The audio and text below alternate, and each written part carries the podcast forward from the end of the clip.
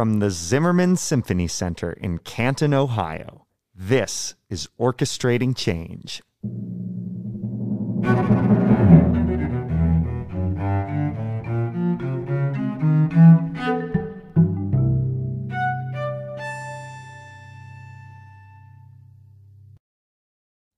I'm Matthew Jenkins Jaroszewicz, Associate Conductor of the Canton Symphony Orchestra. And I'm Rachel Hagemeyer, Manager of Education and Community Engagement. We are so glad you could join us. This podcast navigates issues that exist in the field of classical music and the world at large. We invite you to listen with open ears as our guests share their experiences and as we discuss these often avoided topics. We are thrilled to be joined today by pianist extraordinaire Michelle Cann. She has performed as a soloist with many of this country's finest orchestras, including the Philadelphia and Cleveland orchestras and the Cincinnati, New Jersey, Atlanta, St. Louis, and Detroit symphonies, among many others. We are beyond fortunate that she has managed to fit the Canton Symphony Orchestra into her busy schedule this year, joining us for our Masterworks concert on October 30th.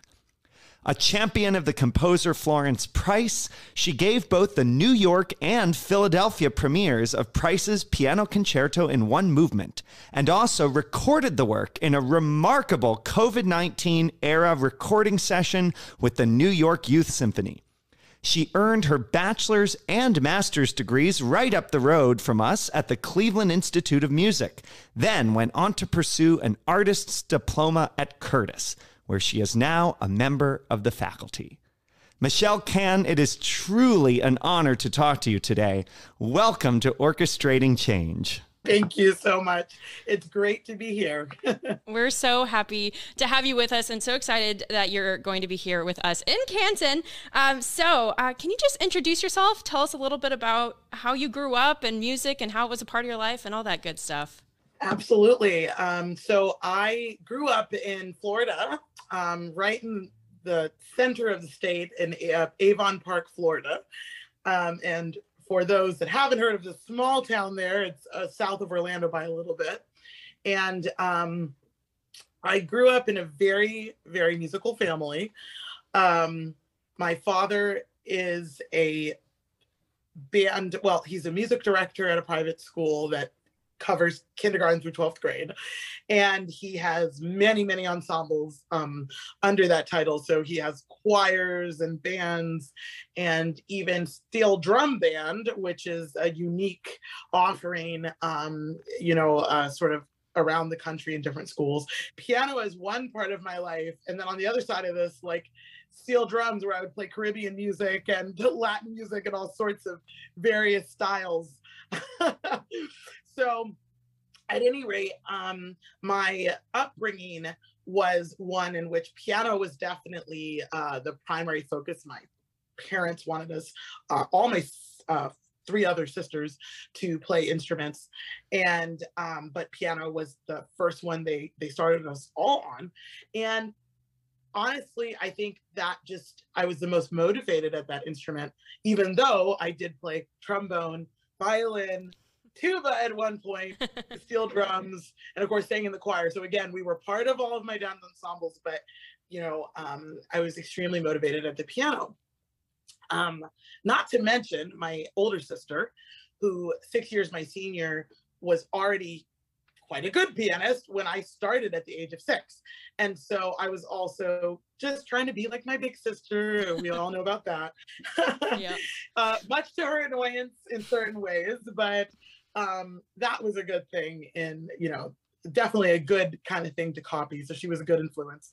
And uh, both of us ended up pursuing careers in in music and in piano. So wow. yeah. Wow. Amazing. wow. So you started playing professionally at a very young age. You started performing concertos at a very young like age. 14. I well, forget exactly how old you were, but yeah. What is it like at someone so young? What is it like to walk out on stage with a professional orchestra? Yes, you are correct. I was 14 uh, the first time I had a chance to play with a, with an orchestra, and it, and it was the Mendelssohn Piano Concerto.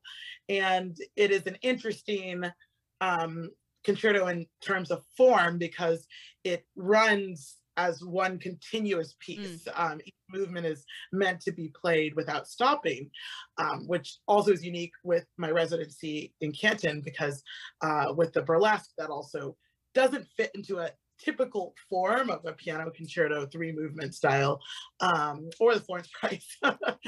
and so anyway, I'll, I'll, never forget this first um, experience because I have a funny story attached to it.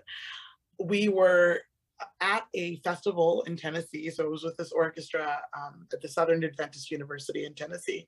And there is a big music festival that would happen. Um, I think it was once a year my dad had brought, you know, the band members up and such and orchestra members. And so a lot of my friends were there. And part of this was going to be my performance with the orchestra. And so that day, much earlier in that day, we had all gone to the mall. And as you know, the whole group was dropped off at the mall. And my father told everyone where to meet and at what time. Now, being the typical 14 year old daughter, I didn't listen to anything that he said. I, I think about the only thing I sort of caught was the time, but I paid no attention to where. But I assumed, of course, that, you know, the group of friends that I left the van with paid attention. At least one of us must have paid attention. nope. All of us had no idea what he said. And of course, at this point in time, no, we did not have the iPhones we have now where you just text and find the answer. So I remember that we just obliviously and happily went about our way shopping in the mall, having fun with the other teenage girls. And then we remembered the time and we were where were we supposed to meet? And nobody knew. And i thought okay now we're in trouble. So we tried various things. We figured let's just walk around. We'll find them. We went out to the parking lot a couple of different times hoping to see. We couldn't even remember where the van had parked. So ultimately it must have been about a two hour delay. And I'm not kidding you. Like the concert was that night. And I think I was almost in the brink of tears, mostly because I knew how mad my parents must be and worried. and so then finally, I think we made our way out to the parking lot again. And then we were spotted. And, you know, they got us because everybody was waiting for our group. And so we had to rush to the hotel to get me dressed for the concert. Now the concert was in like an hour or something ridiculous. And they're rushing me there, trying to get me ready. We get to the concert, and I was completely, I was so frazzled. Um, now, the concert ultimately went quite well, all things considered. Thankfully, but very few people know that, you know, as exciting as it is in my resume to say, oh, my first orchestral appearance at 14, that almost didn't happen because I got lost at a mall. Oh my gosh. Because I'm a teenager that doesn't listen. Anyway, that. Michelle, I have to tell you, that is one of the funniest oh life stories anybody has ever told on the podcast. So I'm laughing so hard, I'm almost crying over here. Oh my gosh, that's so well. You, you playing as this young person with young people problems of not listening to our parents, but then having to go on stage and be professional. I mean, it's just so. It's just so. Uh, it's just such a great reminder. I think people forget that people who play on stage professionally are just people and have lives and do yeah. things and like it's just normal and so it's so interesting that you went from that to, as a 14 year playing to then going on pursuing it um, at a, a, a, like learning level as a you know a college student so you went to the cleveland institute of music and then eventually to Curtis. So, how did you transition yourself from a young performer into a rigorous student at these very prestigious um, institutes of music and learning and conservatory. So how was that transition for you? Well, I mean, I have to say, if anything, the first thing that comes to mind was the encouragement in being a, amongst peers who were focusing at the level that I was trying to focus and study at that, you know, that came to pursue music in a professional career. And one thing about the town I grew up in and trust me, looking at my life now, I kind of really appreciate the balance. I really do. But I grew up in a small town where I was the best in my age group. Mm. You know what I mean? Um, at least, you know, at the piano or whatever. And there were some, you know, a handful of other serious um, students studying piano or studying other instruments. But generally, I was the one that was kind of doing the most, as, mu- as some may say, um, in my in my younger studies. Um, so much so that in that town, there really weren't any teachers that could um, meet us at the level that my sister and I were rising to. So, for instance, um, we would travel to Lakeland, Florida, which is about an hour away, for piano lessons every week. Eventually, uh, with a different teacher, I was traveling two hours mm. to Tampa, Florida. So, um, uh, not to mention the violin that I played. I used to play in the Florida Symphony Youth Orchestra in, in Orlando, which was an hour and a half from my house on Sundays. So it really, it even got to the point where towards uh, part of my high school, I was homeschooled because it just became too much to figure out how to manage a school schedule, practice, and driving to these lessons. So, you know, I had this childhood where um, I was doing a lot of competitions. I was driving for lessons. I was, you know, trying to practice as much as I could. But my friends and peers, although I had some really great friends that totally understood what I was doing, but at the same time, I was again that teenager. I just wanted to fit in. I think that there's just that's almost always there, right? Mm-hmm. And so when you don't have other your peers working in the same way that you are to the same extent of you know disciplined you know a lot of people don't get that like mm. with piano you have to spend hours alone at the piano every day right? Mm. not to mention you know homework that all kids do. But you know just this idea why do you need to practice this much? You're already good you know? So this is what's around me. And so sometimes yeah thank goodness my parents kept pushing. I really think that it was tricky sometimes at home because I definitely had that streak where I loved piano, but I didn't always love to practice. Oh, yeah. Oh, yeah. and I always find it funny when people assume that about me or other um, artists at times. They're like, oh, you must have just loved it all the time. Oh, you're so good because you're. As soon as I say my dad was a musician or teacher, they're like, oh, that's why. I'm like, no, that's not why. like, do you really think it's like a magic wand? Like, I just came out of the womb, like, okay, here comes virtuoso. You know, it's like it, it doesn't work that way. It literally requires focus and time and discipline. Mm. And that does not come by accident. That right. comes by parents that set up a household in which that's an expectation. Yeah. And I'm not saying that there aren't students or kids who find themselves um, you know, more independent eventually, which eventually I was to go to their instrument and practice and sit there. I'm not saying that that never happens, but the idea that this is just a given because my father was a musician um, is you know something i'd like to expel right here on this podcast and anywhere else um, because it just simply is not true. If you have kids of your own and you think that because your child doesn't run to the piano or whatever instrument they're playing when they get home from school that means they don't like it or you know they don't want this then you are vastly misunderstanding the yeah. concept you guys brought up earlier that just because we play a musical instrument we're all human beings and we have generally the same tendencies. Yeah. Yeah.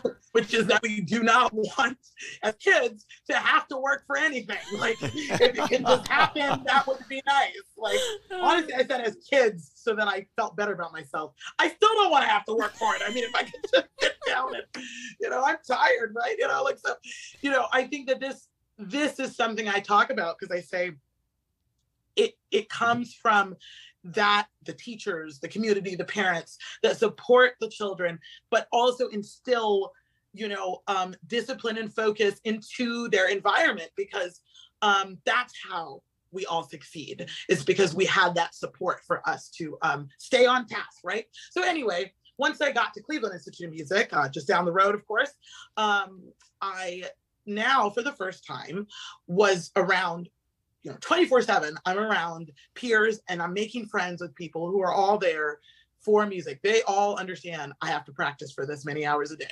You know you can be hanging out and eating in the cafeteria and say okay i have to go practice for two hours and no one's batting an eye. So um i think for me that just sums up sort of that childhood and then that that transition that was extremely motivating. Mm, yeah Wow. I love that you bring that up because I think that's such a good point that like young people even like students in our youth symphony sometimes will be self-conscious about the self, the fact that they like don't enjoy practicing sometimes. and and and I always say, you know, it's you're not always going to enjoy this but Yes. it, like it because it's it is work Of and i think understanding that that's work but we can still find joy in it is that beautiful thing that i think young people um sometimes have a trouble understanding at the and they get self-conscious about it and they're like you know but i think that's such a, a great thing to remind us of is that okay no there's so much that goes into this so yeah Exactly. Yeah, and I know I totally agree. And I think I appreciate how you put finding joy because that is exactly what my experience was. Sometimes I definitely fought back, you know, depending on the day or the teenage year I was in, on you know sitting down and working at uh you know working on the instrument. But the one thing my mom always mentioned was sometimes i might fight to get to the piano but she never had to fight to keep me on the piano. Mm, and that was interesting because once I actually started to play and started to work on pieces and you know getting through repertoire I enjoyed especially um I would just you know she might say come on sit there when I was little you know sit there for at least half an hour. I'd often go over that because you know for me I did enjoy mhm. making music I did enjoy um you know creating this um you know right in front of me and so uh I I do like how you said that it's it's important to see that there's value. Yes, it's work, but if this is something that you're passionate about and you enjoy, then you will feel that reward. yeah hmm A friend of mine uh, referred to this concept of activation energy. If you can just get yourself to start, yeah then you can keep going. And I, I certainly found that with studying scores as a conductor is once I, it's like, oh God, I have to learn this long piece and the, the score is this thick and it's going to take mm-hmm. forever. And, but once I start, then it's like, okay, then, I get into it and I stop thinking about how much time has gone by. So yeah, the activation energy Yeah. of just, of just getting going. I always say like the hardest part about practicing bassoon for me is putting the bassoon together. Yeah. Because there's nine pieces and it takes so freaking long. And but once I put the bassoon together, oh, we're fine. I just have to put the bassoon together. Yeah. yeah. Yeah. Oh my goodness. So let's talk a bit about Florence Price because Florence Price is a composer that I had never heard of before COVID 19. And I had the opportunity when there were no concerts going on, I had the opportunity to deliberately discover music that I didn't already know, orchestral music that I didn't already know. And Florence Price was among the composers I discovered. And I loved her music so much that I programmed the first symphony with our advanced youth orchestra last fall, and it was a tremendous success. And several of the kids told us later it was their favorite piece they ever played in youth symphony. So I would love to hear your story about how you came to know the music of Florence Price and why you are championing championing it in the way that you are. Absolutely. And I think the story that you just told is definitely part of the why, just because this is really such great music, right? And um, I love hearing this feedback from the young uh, musicians in the youth orchestra that are saying that they were so musically inspired by uh, her symphony, which is great. You're talking about symphony number one. Number right? one, yeah, in E minor. It's a good one to start with. I mean, they're all so good.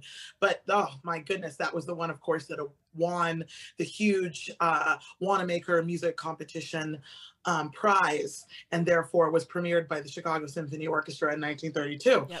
and uh, for good reason. I mean, it's such a fabulous piece. But um, yes, I like to start with that because the music is so powerful and so moving. It is soulful. It it's as if every time I play her music or hear it, I just feel like she's there. I mean, she speaks through her soul, her very soul, her life experiences um, are are embedded in the pages of her music. And um, as much as every composer obviously has you know their own stamp or connection to whatever they wrote because of course you know they wrote it. So but there's something about Florence Price's music. Sometimes composers and I'm looking at different pieces and I can sort of see from a sort of intellectual standpoint or even theoretical standpoint you know what their style is and what their stamp is right? So with Florence Price I go beyond that layer and I get the sense that she is bearing her soul. Mm.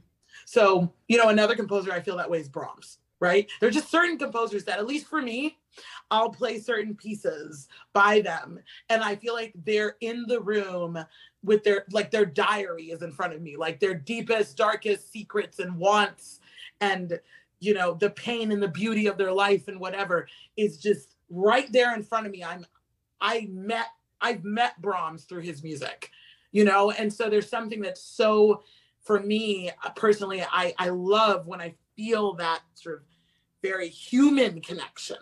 And that's what I feel about Florence Price's music. It's just there's this absolute connection to her soul, to her heart. Mm. And um, every piece, you feel it. Mm-hmm. Um, but to tell you, yes, how I uh, came across her, uh, it wasn't too long before you did, and I think many.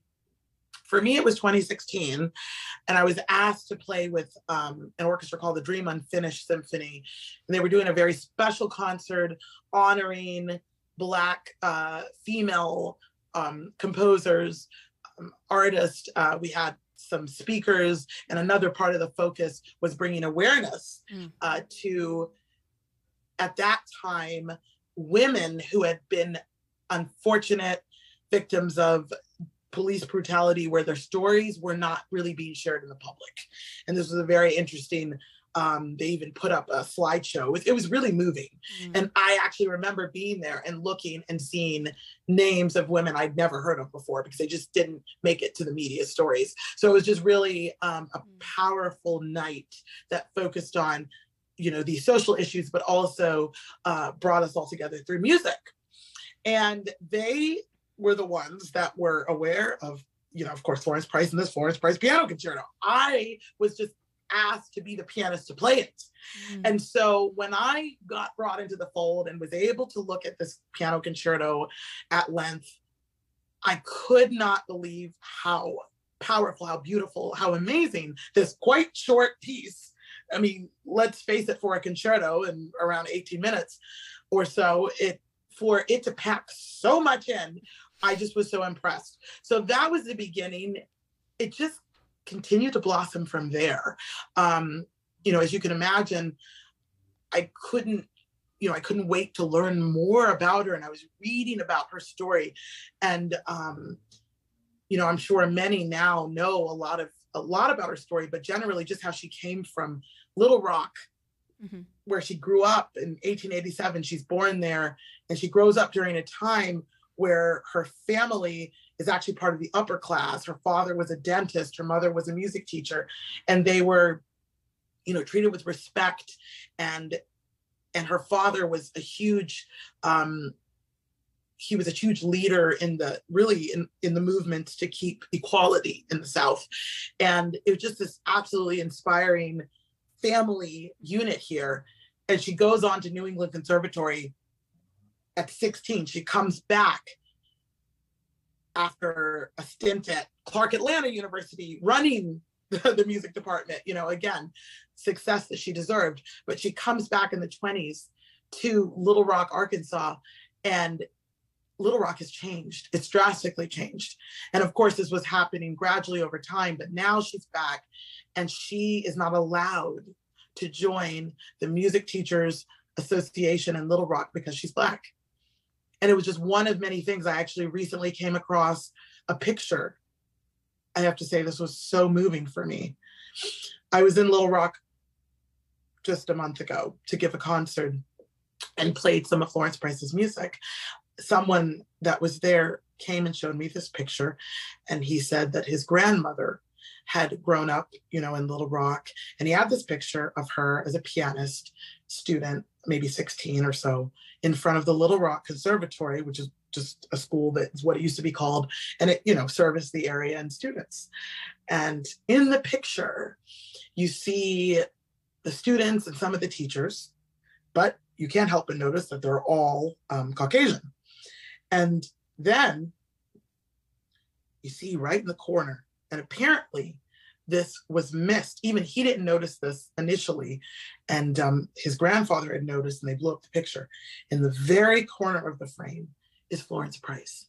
And it was something else looking at this picture because I just felt, and we know this, how like you know art and photos and photography right it can bring us back in time right you, look at a photo and you just imagine the moment in time as if you were there so that's what i did and i just stared at this photo and i could imagine going back to this time where Florence Price clearly taught at that school. I'm sure she was, she obviously was a teacher there. It's the 20s, she's got her degree.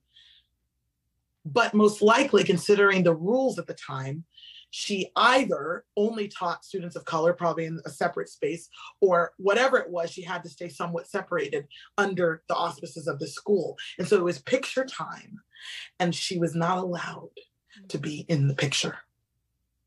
But she clearly was a teacher there. Mm. So just seeing that and knowing that here she is standing off to the side. I mean, this was a woman who had probably, I mean, arguably at that time, had a higher degree, higher pedigree training and everything than anyone sitting in that space at that point in time. But she was told, stay aside, you can't be in this picture. So, at any rate, it moved me. It moved me. I mean, the story is amazing. So, of course, she goes to Chicago to get away from, you know, situations like this. She cannot grow in Little Rock. And that's where seemingly her life takes a huge turn by winning this competition. And Chicago Symphony premieres her work. I heard that Gershwin was in the audience, and so she, they clearly knew each other. And you know, so she's her name is on the map. You know, being in Chicago, and that decade was fruitful for her. I mean, she wrote pretty much all her four symphonies. She wrote uh, the the piano concerto that you'll hear, uh, 1934. She wrote a piano sonata, which also I perform a lot. Got many prizes. Big, you know, a lot of her chamber works were performed in the 30s. So it was a fruitful year for her. But regardless of how much she wrote, what doesn't add up is how many premieres she got. She only really ever in her whole lifetime really got a huge premiere by a major orchestra with the Chicago Symphony. There was no other major orchestra of, of note that I could find that premiered her symphonies and her other works.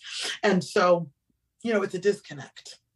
And I think as I digested her story over these years, which continues to inspire me, but also, you know, I've been very hungry to take in more of her music. I've just really, you know, delved into more of her piano solos, her piano chamber music, um, obviously listening into the symphonies and violin concertos and all these other things. And I continue to be amazed at the level, at the high level of her um, you know, musicianship and all, you know, and her composition skills. And all I can find is, you know, her words which resonate in my mind to this day, which were, please forgive the handicap of my race and gender and look past this, you know, essentially looking past this to the music. And it resonates with me because that was the theme in her lifetime. It was that either you're going to be blocked because of your race, or it'll be your gender, or it will be both. But you have to somehow get past both of these things not just being a woman composer, a black woman composer before we accept you. So who can fight both of those battles, you know? And so um I'm proud. I, I'm so proud of her. I'm so amazed by her strength because again, many of us would have caved and said, I'm finding another career. Uh, but that was not, again, possible for her. It's clear to me in her writing that she had a lot to say in in music and she had to write it down. So she did. And I mean, her catalog is huge. There's so much music out there. There's still music that's lost that was never published. And I hope we find to this day. Mm. There was three piano concertos. We've only found one. Mm-hmm. So look in your attics, everyone, because they because they found some of it in in, in, in the attic of her summer home, I say. Yeah. You know, that's where yeah, they found the piano concerto. And the fourth symphony, I heard the fourth symphony was found in the summer home attic it as well. Was. And the second symphony is still missing. So um, Oh, I didn't know it was still missing. Yeah, the first, third, and fourth we have, but the second Wow. We have, we have record that it was written, but not we don't have the music. I am I believe I believe things yeah. will pop up. I really do. So yeah.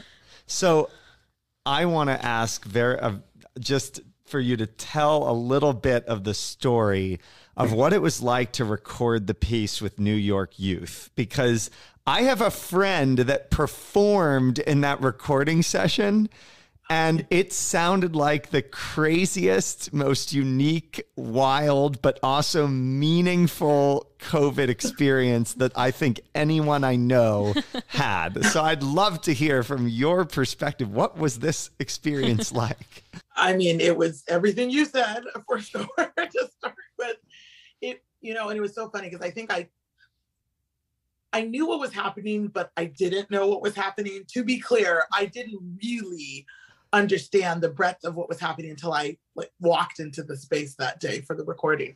So, in other words, I knew that we were recording, and I think somehow um, things were lost in translation. For instance, I didn't know that we were recording just with the strings. I was going to record my part with the strings, and that the winds and brass and percussion would be recording later, and we'll get to that. Um, and then I also wasn't even fully aware of the you know the breadth of um, the whole production and what you know what they were you know with Judith Sherman uh, amazing producer um, who they had on board and helping with this. And you know everything i mean i was just amazed at what they were able to put in place during that time the end of 2020 um, to make this happen and the passion behind the project. So i have to say just walking in as a soloist and taking that all in, I I just was um I mean, I was amazed. And I also was impressed, and I still am, by the students. I mean, these, it's a wonderful orchestra, the New York Youth um, Symphony. I'm actually playing with them this season um, in Carnegie with the Schumann Piano Concerto. They, these students really, really were just so excited and so dedicated to making this recording the best they could be under the circumstances. Like I, I was just, I loved how much they took this seriously. And again, they were so grateful to do it. I mean, there's something about there's just something about kids or teenagers or you know anything in that age group mm. that kind of always brings us pause because they you know, as we grow, I think life gets to us in various ways, and there's so many different stressors, you know, as adults we have to deal with. And sometimes we forget, at least especially in the music world, when we actually have to worry about paying our bills with music and all these other things, that just the basic, you know, when we all go back to what we felt like as teenagers or younger, that basic just love of music and the passion for something just because it means something. You know what I mean? Just like understanding that I think was beautiful. But um right, so we do the recording with just the strings and and that was fine. And then I couldn't believe it when they told me, well, they're going to play the, you know, in their earphones. They're all going to have earphones and they're going to be listening to you on the piano and maybe the strings as well. I think it was just that recording. And they're going to play along with that. And I was how in the world is this going to sound? How are we going to put this together? And that's again, when you have a producer like Judith Sherman and you have a team like they had and everything else, that's how you do what they did. I couldn't even, I couldn't imagine how they could put this together, but with, you know, again, talented students and a great team, they did. And uh, when it all came, it was pieces, right? So when they finally sent me the final product of the parts put together, I mean, it really was almost flawless in terms of, you know, um, lining everything up. It really was. I mean, it, yeah, it's it's an experience I'll never forget. That's really wonderful. Yeah, I, I yeah. heard the story from uh, my friend is a percussionist, so he would have been part of the other session that you were not at, but he said it was yeah. just a wild, wild experience. Yeah. Yeah. Well, yeah. So you are such this champion for Florence Price, and uh, rightfully so. She's phenomenal, and I think beyond this though that you, you've done lots of things. There's lots of buckets of your work that are just so unique to dive into. So i wanted to in, in 2019 you served as the cincinnati symphony orchestra's mac music innovator for your role as an mm-hmm. african american classical musician who embodies artistry innovation and a commitment to education and community engagement which is a lot of words all put together. But i was wondering if you could talk about this role because i've always admired the cincinnati symphony and the efforts that they have have put forward, and they have some amazing programs. So I wanted to know what was this role actually like, and what did you do in, in this space? So this this was unique, um, and I think, especially at that time, it was still very fairly new. Mm-hmm. Um, maybe they'd had one person before me or two. Um, so I think it probably has expanded a lot more since then. But um, at the time, it was it was interesting when we were having discussions about it. Essentially, they wanted to cater the fellowship and the you know the, the, residency, as one would have it, to both fit the artist that you know um, was the recipient that year, but also what was needed at that time in Cincinnati, you know, around the community. Because essentially it's immersing the artist into the community in a variety of ways and having them interact, um, you know, with I think on some level I was going through many, many different age groups and many different types of places. And then it culminates in um, a concert and collaboration as well with the Cincinnati Symphony Orchestra members. So for me, I was out there for a week and I was um oh I was out there for one week for the residency and then another week for performances. But the uh, first residency week, wow, I think I was um, trying to remember everywhere I went. I was at a children's hospital and I played and I catered an interactive program that got, um, you know, sent up into the rooms of um, especially um, kids who were uh, you know, terminally, well, um, you know, cancer patients and things like that. I mean, it was actually broad spectrum, but um, there were some kids who were able to come and watch me and some only watch from the room. But I was able to do a special program at the hospital. I was at a community music school that really had a wide range of adults and younger students that studied from you know various backgrounds and they did a master i did a master class. Some of them played for me and we got to talk about their pieces and then i played at the end. And that was so much fun. I also went to a couple different schools and you know basically presented in an assembly for you know i don't even know two three hundred kids. And so it was actually very interesting because i was in a lot of different spaces. Therefore i had to shift you know how i catered the offering to that group. Mm. I'm a huge believer in you have to know and study your audience. You have to know, you know, what what is going to be the best way to reach them where they are. You know, how can you fe- help them feel like they've made this connection with you? I think it's tricky when classical musicians just have that sort of one track mind.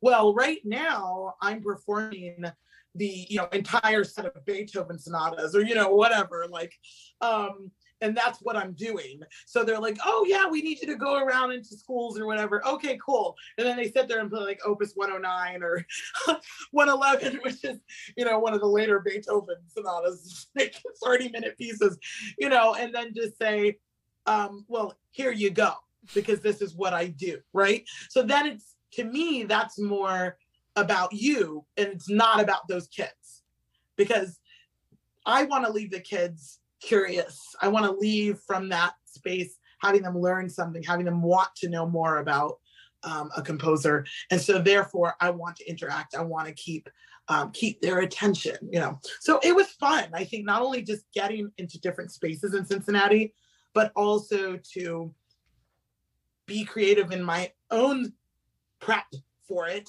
to say what will reach this group you know what will work well in this place I think this is very cool. I am a Cincinnati native, by the way. I grew up in Cincinnati. Uh, I attended the School for Creative and Performing Arts and Walnut Hills High School. I don't know if you were at either of those for an assembly, but uh, yeah. Oh, I, no, I wasn't. Although that's, yeah, that would have been cool. but fond, fond memories. And I, I love that you got to spend that time in my hometown. Yeah. Yes. Now, Cincinnati's awesome this year, you received a great honor yeah. from the Sphinx organization, which we have talked extensively yes. about here on the podcast. You received the 2022 Sphinx Medal of Excellence.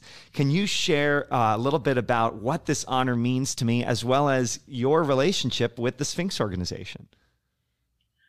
Absolutely. Um, it's you know I'm so humbled by that uh, award and and by being a recipient this year, especially alongside the two people who I have so many respect, so much respect for, Karen Slack and Randall Goosby.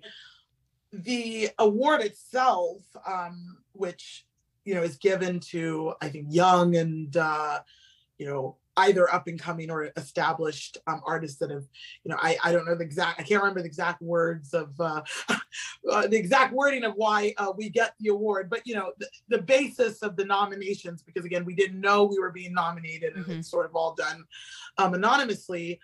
But the basis of that is to see, you know, artists that have um, not only found success in their careers, whatever that is, but I think it's also for how we use our careers, right? And um, I think Randall and Karen as well show that very multifaceted um, career and it's and it's more it's it's beyond just their ability but it's who they are who they are as artists. And i and i try to again that really matters to me as an artist as well. So um you know that alone just meant so much. But the sphinx organization um, you know, this award is one thing that they offer. I think um, I'm also really proud to be connected to them because they have done so much in the music world to try and expand access to those who struggle to get, um, you know, and resources too, to be able to get, um, you know, lessons and to get, you know, opportunities to perform and connect. And so they have of course their conference and they have you know the various uh, co- they have their competition. They also have uh, scholarship programs for young students. And so there's just so much that they've expanded to um, help change the landscape. And it's just something that i am just so proud to be a part of. I see the issues that are there and i do the best i can as an individual.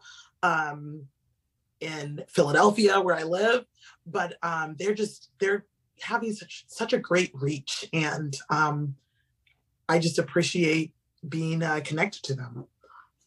Yeah, I I I think that we've talked about Sphinx so much on this on this podcast, but the amount of education that they do and the amount of uh, that they take on kind of for the the classical music world at large to educate a lot of organizations who uh, don't have the um, institutional knowledge or have chosen not to have the institutional knowledge about what some of these issues are and how there are very easy pathways to just expand what you do and open up opportunities to um, uh, young musicians and musicians of color. And I think that I, I, just respect so much of what they do, and it's so cool that you got that honor. And and this, I just, I, it's so exciting. And um, we're coming kind of towards the end of our conversation here. So I'm going to kind of pack a couple things into one thought here, and you can take what you want from it and kind of respond. But you're an educator in a lot of ways now. You you teach at Curtis, um, um, eh, but you also you know you're this champion of Florence Price, and so and and as being a black woman classical music uh, performer, I I assume I mean, we're here talking to you on a podcast right now that you often get asked really hard questions about diversity, equity, inclusion, and what is the classical music world doing and how can we do it better? And so I I wonder if you could share with us a little bit about what your perception over the past few years has been since 2020, since the murder of George Floyd, um, about the pathways that we have taken to try to rectify um, or some organizations are taking to try to rectify history and decades of hurt but how can we you know moving forward make sure we're doing this in a way that is not tokenizing in a way that we are lifting up voices and and just allowing voices to come to the table instead of forcing voices to mm. come to the table um, mm-hmm. so you know I, I was in a, a mm-hmm. good conversation the other day and they said if you're in a meeting and there's a black person at the meeting and they're not talking they're not volunteering any information, there's probably something wrong. You've probably not mm. created an environment that is welcoming. And that was such an interesting insight. And I know there was a lot of thoughts I just kind of threw out there, but um, uh, yeah, how do you, how have you been? Yeah, it's how do you feel over the past few years about this whole topic That, I mean, we talk mm-hmm. about it on the podcasts, right? So this is kind of what we've sure. been doing, but I'm, I'm yeah. interested to see what you think. No, um, yeah, no, that's, uh, it's, thank you. And there is a lot in there. Absolutely. So yes, I can, um, you know, kind of just give you, at least from my perspective. Um, and I, I appreciate what you said about, um, not forcing, you know, people to the table, but inviting them. Um, I think that is the tricky line, right? Is um, there the the lens, you know, was focused in on uh, organizations in America after George Floyd. I think you know because everybody started looking very closely at their own lives and their places of work and their organizations they support or what have you and started to wonder because I think it was there was that certain side which tends to precipitate change, right? Is guilt.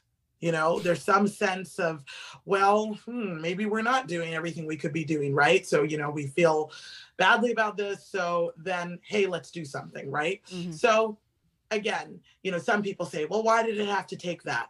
Well, I mean, sure, in a perfect world, that would be the case and we would just do things because they're the right thing to do and everybody would jump on board and that would happen. But history has proven that that's not necessarily the way. Big changes happen. They often unfortunately have to be precipitated by problems by events where we have to then re-examine you know our our institutions are now and ourselves so that's where we were at right and i am happy that um out of tragedy, you know, there was uh, moves to do better. Um, but then the tricky part, no matter what, is then how do we do that, as you said? Because I did definitely feel that there was, you know, there, sort of hard to avoid that, right? There's a certain amount of tokenism that you'll see in these moments. You'll also see uh, people trying to, you know, I mean, you can kind of tell the difference. I think there's that okay, yes, we need to change it. And then there's the, hey, everybody's expecting us to change things. So let's just do something now without even thinking about you know what to do. So for instance it was very interesting to see how you'll see organizations that actually you know thought how about we bring some black voices or you know people of color whatever to the table in our board or wherever and, st- and talk about these things. Talk about what can we do over time that could you know create lasting change in our organization. You could tell the difference with organizations that did that and then the organizations that were like quickly trying to prove a point and they they blasted on social media and all their marketing like ooh look what we're doing. And you could always tell because you'll see stuff like okay fine they program um, a piece by a Black Composer or whatever, and then the rest of the program doesn't even have any kind of connection to that piece, which you could have actually found connections or thought through things, but you were just quickly trying to prove something. So you're like, okay, here we have a black piece, yep. and look what we did. And um, you know, the other thing is like again, extension of that being. and I'm happy to see this changing, right? So obviously, I have um, totally um, heralded Florence Price for all the reasons I gave. But another thing I found interesting was, you know, I performed it with Philly Orchestra in the beginning of 21. A lot of people were able to see that and you know how I did it. And um, gratefully, though, you know, there was um, uh, there were those, you know, orchestras are such that you know were impressed by what I did and then wanted to book me to do it. So great, you know, now I can share this piece, you know, more uh, more nationally or hopefully internationally as well. Um, but then it also was interesting in topics in discussions with my agents and the different things where it was like, okay, well, at the same time, I don't want them to be that consolation prize, like, oh, good, let's bring Michelle to play Florence Price. And that's all. You know, and it's actually really interesting because I as a perfect, wonderful example with Canton, you know, symphony. I am, of course, doing the Florence, but I'm also doing Strauss burlesque, which is, you know, completely different. Eh, well, in certain ways, not so different in terms of sort of untraditional, mm. uh, you know, as I said, uh, setup of a concerto. But um, at the same time, I do appreciate that that line where it's at the yes, I am a black woman pianist. That is true. And I absolutely identify and am proud of that. But I'm also a classical pianist, just a classical pianist yeah. who went to the conservatories and studied all of these composers, just like everyone else. And so that's the part where I say making lasting change, right? Because ultimately, there's no way around the fact when you when you look at something and you say, hey, we haven't been doing well, there is like we don't have diverse programs, we don't have diversity in our you know our board or our you know our, our, leadership teams or whatever. And you look at it and you say let's change it. Well i agree with that. I think if you can make you know immediate changes that make sense in certain ways you do that. But it cannot stop there. Yeah. you have to then take those moves and then look ahead and go farther. And so those kind of things for me as a pianist is that Okay, absolutely. That's great. Thank you for promoting Florence Price. I'm happy to be part of that. But again, I can't be your um, you know your token to your audience to say look what we're doing um, it has to be about the music and it, and it also just has to be about just me as an artist in yeah. general so this isn't all i do but this is a story i do love to tell yeah right and so you can have both you actually can i tell people that all the time it's like you know, it doesn't have to be. And I think that, again, one of the best ways to approach this properly, right? And I know that's happening with the orchestra here um, uh, or in Canton, but one of the best ways to approach that is to make sure that you are bringing diverse voices to the table. And you were talking about how if, if the you know one person that's black isn't talking, there's a problem. Yes, that too. You know, that's the other side. If you're going to bring voices to the table, then listen to those voices. Yeah then you know and, and and everybody can share and grow together that's how you get lasting change and have it not be hey let's make a point today and then be done with it yeah that's and, a beautiful answer. Thank you. And a, Thank you. a beautiful thing. I know we need to wrap up with our final question very, very momentarily. But a beautiful thing we saw this past year, um, we do have a more diverse board. Yeah. And at the general body meeting where all the staff and the board meet together, uh, I was very thrilled to see that the black voices in the room were not afraid to speak up and oh, contradict and they... some of the older voices that had been on the board for a while. And I was like, I was so happy to see that. It really, yeah. really made me so thrilled for our organization and for the work we've done uh, over the past several years as we try to move forward into our next chapter. Yeah. It really was cool. was wonderful. Yeah. No, that's that's huge actually. Yeah, yeah was, that's huge. And I think cool. a lot, you know, a lot of people don't understand that that you know making that safe space that says yes we are trying to expand you know it was so funny because and i'll, and I'll say this point i literally because i really believe this it's very interesting because i believe on diversity really on all levels. I think it makes such a difference. I also think it makes a difference. Like, okay, let's say there's an organization that you know might be servicing the black community or whatever and the entire leadership team and the entire board is black i don't even think that should be the case you know you know some people might not agree with me but i'll tell you why because i feel that again if you're trying if the goal do you know what i'm saying if the goal is to create communities and environments where everybody feels like we can, you know, live and work together and be, you know, again, treated equally, then we have to all come to the table. Yeah.